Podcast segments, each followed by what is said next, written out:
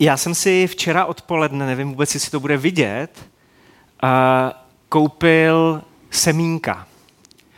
Minulou neděli nás tady totiž Martin Mifek v rámci té série s hlavou oblacích naladil na orchideový skleník. A tak já se od včerejšího odpoledne intenzivně modlím za to, aby z těchto malých semínek kvůli vám do dnešní bohoslužby vyrostlá dospělá kytka. A voilà. Ono se to opravdu stalo. No já vím, že mi to nikdo z vás nezbaštíte, jakože, že víte, že i kdybych koupil ty semínka v oby včera ráno, tak eh, i kdybych se modlil sebe víc, tak z toho ta dospělá kytka nebude, protože všichni víme, že než se ze semínka stane květina, tak to trvá. Je to proces. A já si troufám říct, že pro to semínko je to docela nepříjemný a náročný proces. Protože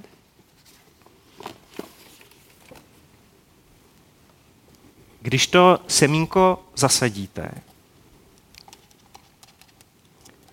a pořádně ho zatlačíte do té hlíny, tak to semínko se ocitne ve tmě.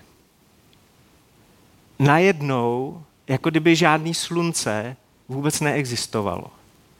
A ta hlína se na něj tlačí ze všech stran. To zrníčko je proti té hlíně tak nepatrný a ona vyvíjí tlak úplně z každé strany.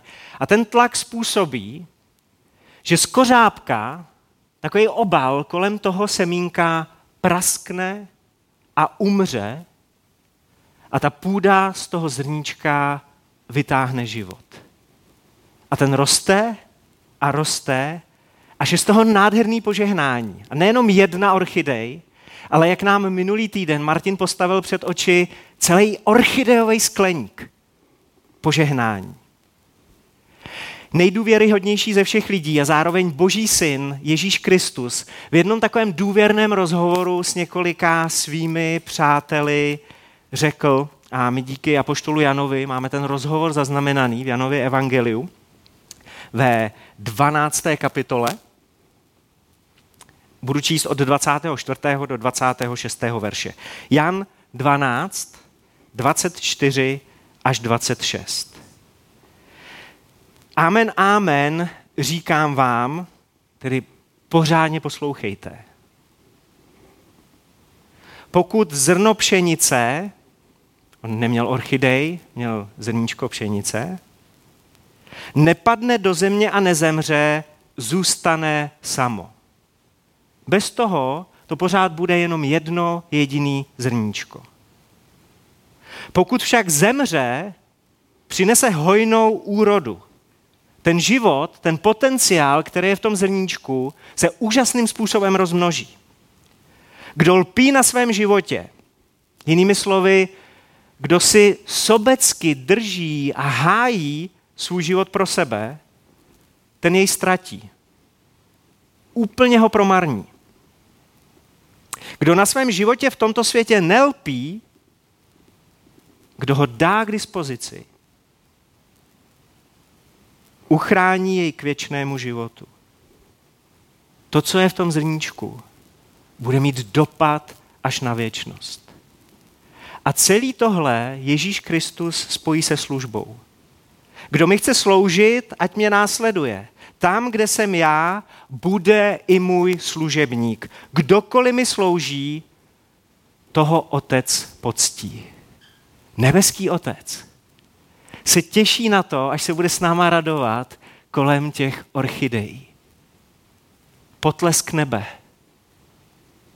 Když jsme ochotní dát k dispozici to, co máme, dovolit, aby ten obal, který kolem nás je, prasknul a umřel, aby to mohlo dát život. Boží sny se prostě neplní hned, než se z tohohle malinkýho stane tohle krásný a veliký, tak to trvá. Je to proces a je to proces, který zahrnuje tmu, tlak a čekání. V sérii s hlavou v oblacích, v té sérii o božích snech, jsme první neděli mluvili o tom, jak boží sny získat, jak získat vizi od Boha, jak eh, to taky rozpoznat. Další neděle byla o tom, jak se rozhodnout a vykročit za těmi božími sny. A tahle neděle bude o fázi, kdy máme pocit, že jsme se rozhodli, víme pro co, a tak jsme se rozběhli a ono se to najednou zaseklo. Fáze čekání. Pocit, že jsme zašprajcovaný v boží čekárně a ono to pořád viditelně neroste. Jako by nás něco zdržovalo, jako by se to přestalo hýbat. Když se ale ocitnete v boží čekárně, tak jste ve vybrané společnosti. Budete obklopeni samými VIP. Třeba tam s váma sedí například Noé, ten, který postavil archu. Od chvíle, kdy do něj Bůh vložil sen, že má tu archu postavit a že tam nastoupí s celou rodinou a tu rodinu zachrání, tak od té chvíle, kdy slyšel boží hlas a skutečně vlezli do archy, víte, kolik uplynulo let? 120. Přesně tak. Hm. Tomu říkám čekárna. 120 let. A on neseděl s rukama v klíně.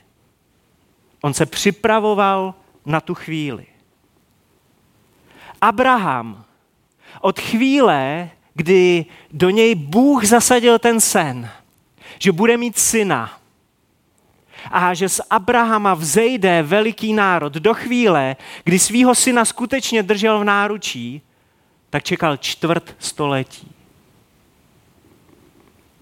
Prorok Daniel, další, kdo sedí vedle nás v boží čekárně, od chvíle, kdy, mi kdy mu Bůh řekl, že bude Izrael, boží lid, vysvobozený z babylonského zajetí, do toho momentu, kdy se skutečně Izraelci vrátili zpátky do Jeruzaléma, uplynulo sedm desítek let.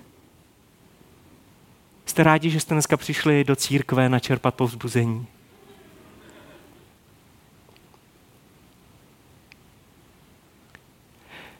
Posuneme se o pár století blíž k naší současnosti. Přelom, a přelom 17. a 18. století.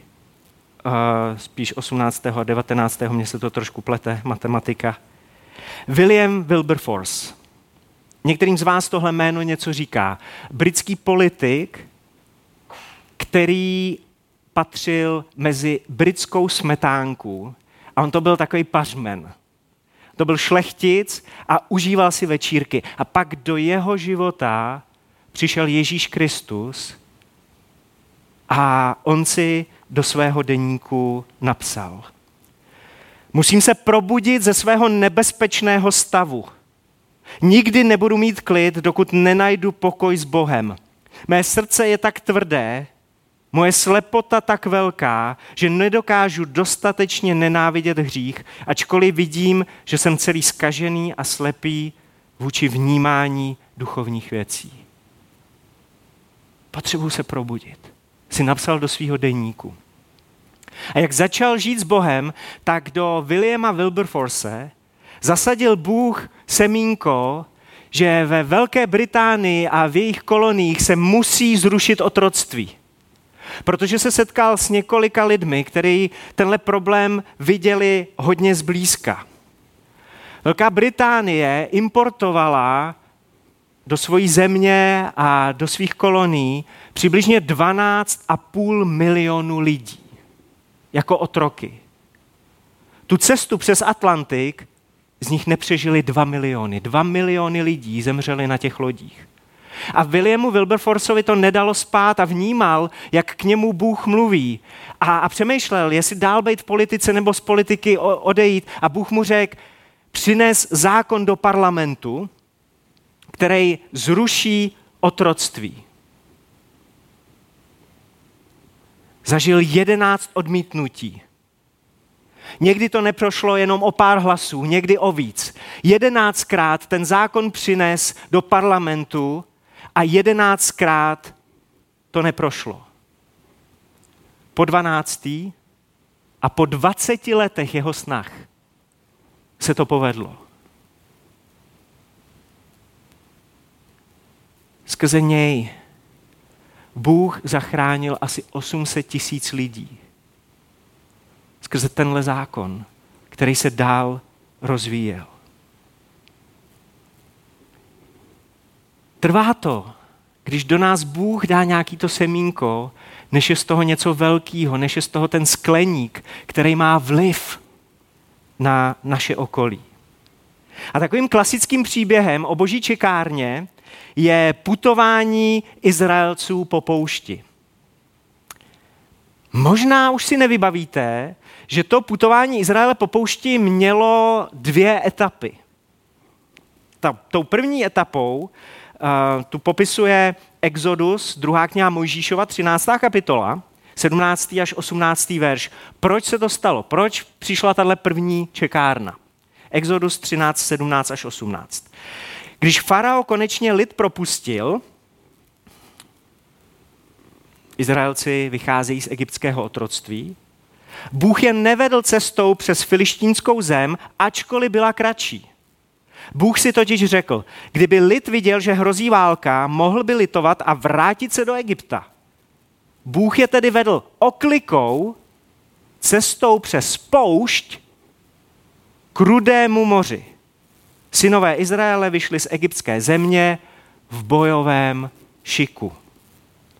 Bylo to Bohem naplánované zdržení. Bohem nadizajnovaná objížďka, protože oni nebyli připraveni. Oni nebyli připraveni na to, co by je čekalo, kdyby šli tou kratší cestou. Poslouchejte dobře. Pokud nejsme připraveni nést to, co nám Bůh chce dát, co máme nést, co do nás Bůh chce vložit, tak by nás to rozdrtilo. Pokud nejsme připraveni, tak bychom tu tíhu božích věcí neunesli. Ublížilo by to nám a ublížilo by to i dalším lidem. A tak nás Bůh vede na poušť tak nás Bůh vede do čekárny. A dělá to proto, aby v nás něco zbudoval, aby v nás něco posílil, protože poušť má jednu vlastnost. V té vyprahlé krajině, kde vůbec nic není, nemůžete být vůbec závislí na svých zdrojích, protože žádný nemáte.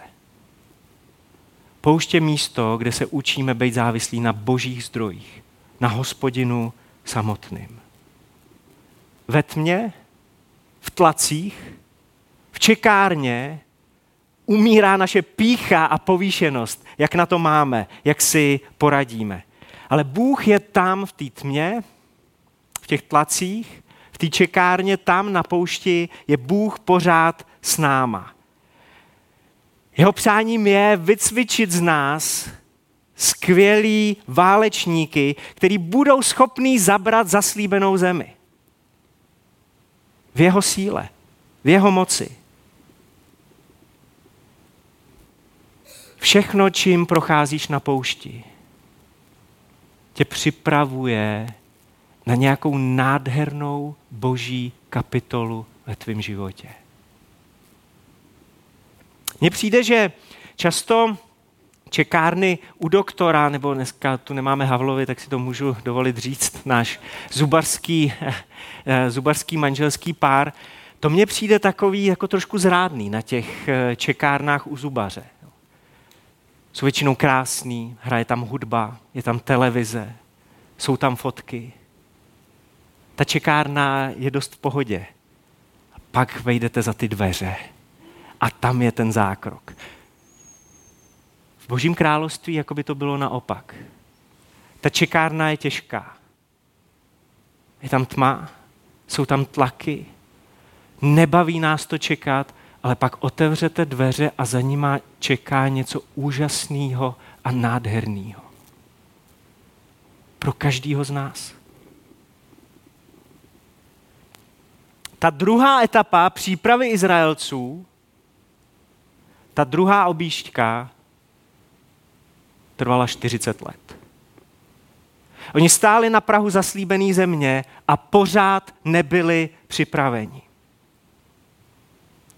A z téhle druhé etapy se můžeme naučit spoustu věcí, ale já jsem vytáhl tři, který dělat a nedělat v boží čekárně. To první je, neboj se. V boží čekárně neboj se. Boží lid nevstoupil do zaslíbené země, protože se bál a bál se lidí, který tam čekali, který tam na ně číhali. Čtvrtá kniha Možíšová, numery 14.9. Lidu té země se nebojte, vždyť jsou pro nás jako chleba, říká jeden z izraelských vedoucích.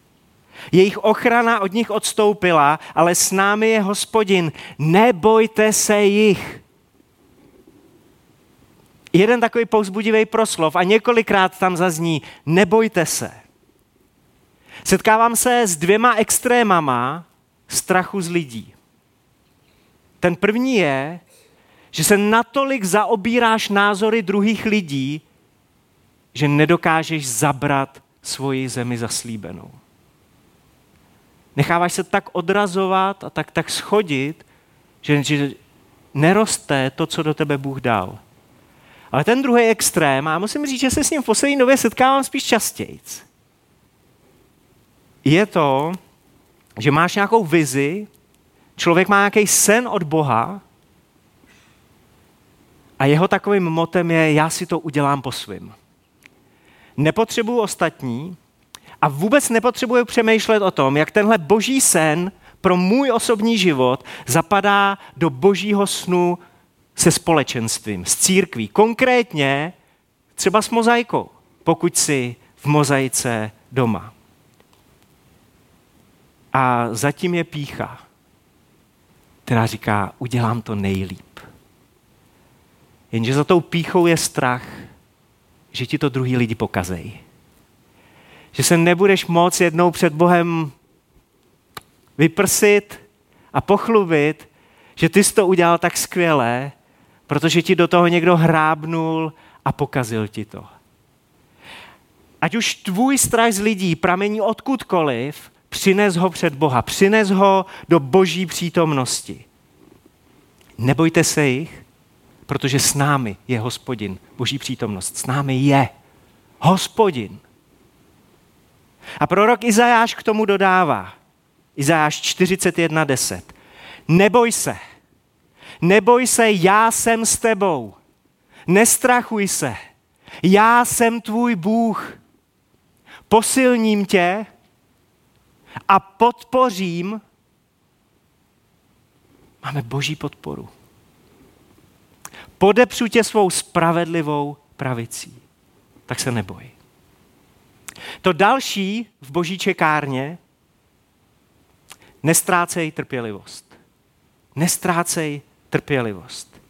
Čtvrtá kniha Mojžíšova, 21. kapitola, 4. až 5. verš. Lid na cestě ztratil trpělivost. A český ekumenický překlad má lid propadl malomyslnosti, protože když ztratíme trpělivost, tak ono to souvisí s tím, že se nám zcvrkne ten náš výhled. Malomyslnost. A co chtěli? Začal Bohu a Mojžíšovi vyčítat. Proč jste nás odvedli z Egypta? Abychom zemřeli na poušti, není tu chléb, není tu voda a ten mizerný pokrm se nám už hnusí. Bože, obědový meníčko, kterýho už máme plný zuby. Izraelci, když ztratili trpělivost, tak si začali stěžovat úplně na všechno, protože ono je frustrující, když Bůh nepospíchá a my pospíchat chceme. Je frustrující, když my jdeme nějakým tempem a Bůh jde jiným tempem. Když věci nejdou hned, když věci nejdou po našem, tak nás to štve. Boží lid byl naštvaný na tu mizernou cestu, byl naštvaný na svoje mizerný vedoucí, byl naštvaný nejdřív, protože neměli jídlo, pak jim Bůh dal jídlo, tak oni byli naštvaní na to jídlo. Jenže ve výsledku vyčítali Bohu. Byli naštvaní na svého mizerného Boha. Tohle v nich udělala netrpělivost. V boží, v boží čekárně se ale učíme trpělivosti. Je to čekárna. Žálm 37, 7 až 8 říká, zůstávej kl- v klidu před hospodinem. Trpělivě na něj vyčkávej. Nezlob se, když někdo slaví úspěch, když někdo provádí, co si umane. Nezlob se, když někomu to jeho tempo vychází. A vypadá to, že mu všechno funguje a že on v té čekárně být nemusí. Vyhni se hněvu, zanech zášti, nezlob se, vždyť to jen uškodí. A některé překlady mají vždyť ti to tobě, vždyť ti to jen uškodí. A poslední lekce z boží čekárny je nevzdávej se. Já bych o tomhle chtěl mluvit mnohem víc příští neděli o boží věrnosti a o naší nevěrnosti a, a, a o naší věrnosti. Chtěl bych o tom mluvit mnohem víc příští neděli, ale dneska mi dovolte Numery 14. kapitolu, druhý, druhý až čtvrtý verš. Všichni synové Izraele reptali proti Mojžíšovi a Áronovi. Celá pospolitost jim říkala, kež bychom byli zemřeli v egyptské zemi, anebo kež bychom byli zemřeli v téhle pustině, Vzdáli to. Už, už, už žádný krok dál, už, už, už nechci mít žádný sny, už si nechci představovat zemi zaslíbenou, už nechci přemýšlet o žádných zrníčkách a, a orchidejích a Martine o nějakých orchideových skleníkách. Ne, už nemůžu. Bylo by mi nejlíp, kdybych tady teď na fleku umřel, říká jeden Izraelec vedle druhýho. Proč nás hospodin přivedl do této země? Abychom padli mečem? Naše ženy a malé děti se stanou kořistí. Nebylo by pro nás lepší vrátit se do Egypta a říkali jeden druhému, ustanovme si vůdce a vraťme se do Egypta. Už nejít za tím božím snem. Pokušení vrátit se, prostě se spokojit s čímkoliv, ale ne s tím božím nejlepším. V boží, v boží čekárně se ale učíme věrně pokračovat. Zasívat, starat se o ty semínka, protože Bůh říká následující. Galackým 6.9. V činění dobra neochabujme, neumdlévejme, nevzdávejme to, Protože nezemdlíme-li, budeme ve svůj čas žnout. Ten čas přijde. Nebo Ježíš osobně, Lukáš, 18. kapitola, první verš, vyprávěl jim také podobenství, jak je potřeba stále se modlit a nevzdávat se. I když nevidím ten efekt a ten výsledek hned. Tohle říká Ježíš. A nevzdávat se. Pro některý z vás to, co teď řeknu, už je takový ošoupaný příběh. Protože víte, že než jsem se přestěhoval do Hradce, tak jsem nějakou dobu studoval medicínu. A pro mě ty tři roky na medicíně byly přesně takovou boží čekárnou. Asi půl roku po mém obrácení za mnou chodili lidi a pouzbuzovali mě ohledně služby v církvi a, a co bych mohl dělat a co bych měl dělat. A já jsem v té době studoval na doktora, protože to chtěli moji rodiče. A, a chvílema jsem se hrozně trápil a vůbec jsem nechápal, proč tam musím být. A pak další rok. A pak další rok.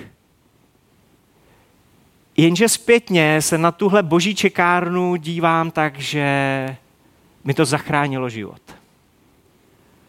Protože kdybych jako půlroční obrácený ucho se pustil do služby, tak by mě to zničilo. Buď to by mě zničila pícha, nebo bych zničil svou krásnou holku, kterou jsem si pak vzal. Zůstala by za mnou spálená zem. A ty tři roky, který jsem musel být na té medicíně, mě naučili strašně moc, ale úplně nejvíc. Naučili mě hledat boží tvář a být závislý na těch božích zdrojích. A já jsem vůbec nevěděl, jestli Bůh bude chtít, abych tu medicínu dostudoval. Já jsem si to myslel. Kdybyste viděli deníčkový zápisy z mý doby, tak tam byly výkřiky, už mi to řekni, Bože, že když mi řekne, že mám tu medicínu vystudovat, já zatnu zuby a kvůli tobě to udělám. Protože jinou motivaci jsem neměl. Jenže první rok mi Bůh vůbec nic neřekl. Jestli ta čekárna bude trvat druhý rok, zase nic. A já jsem si dál psal ty denníkové zápisy.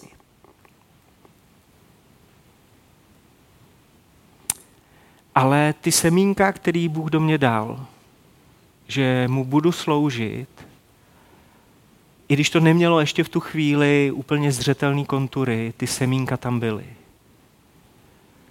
A pak po třech letech se sešlo několik věcí, Třeba jedna paní profesorka, to taky znáte, která se mě zeptala, jestli jsem někdy neuvažoval, že bych studoval něco jiného. A mně se tak ulevilo, když jsem si uvědomil, že můžu. Že ta boží čekárna končí. Ve tmě, v tlacích, v čekárně můžeme mít pocit, že vůbec nerosteme, že boží přítomnost slábne, nebo dokonce, že na nás Bůh zapomněl. Ale není tomu tak. Ve tmě, v tlacích, v čekárně je Bůh s námi a ujišťuje nás, že ten boží život si vždycky najde cestu. Když si vybavíte nějaký takový ty zrychlený videa, jak se ze semínka a, vytáhne ten život, ten kořen dolů a ta větvička nahoru. Jak je to zrychlený, jak si to poradí s nějakýma kamínkama, šutírkama, jak to dokáže roztrhnout skálu. Boží život si vždycky najde cestu.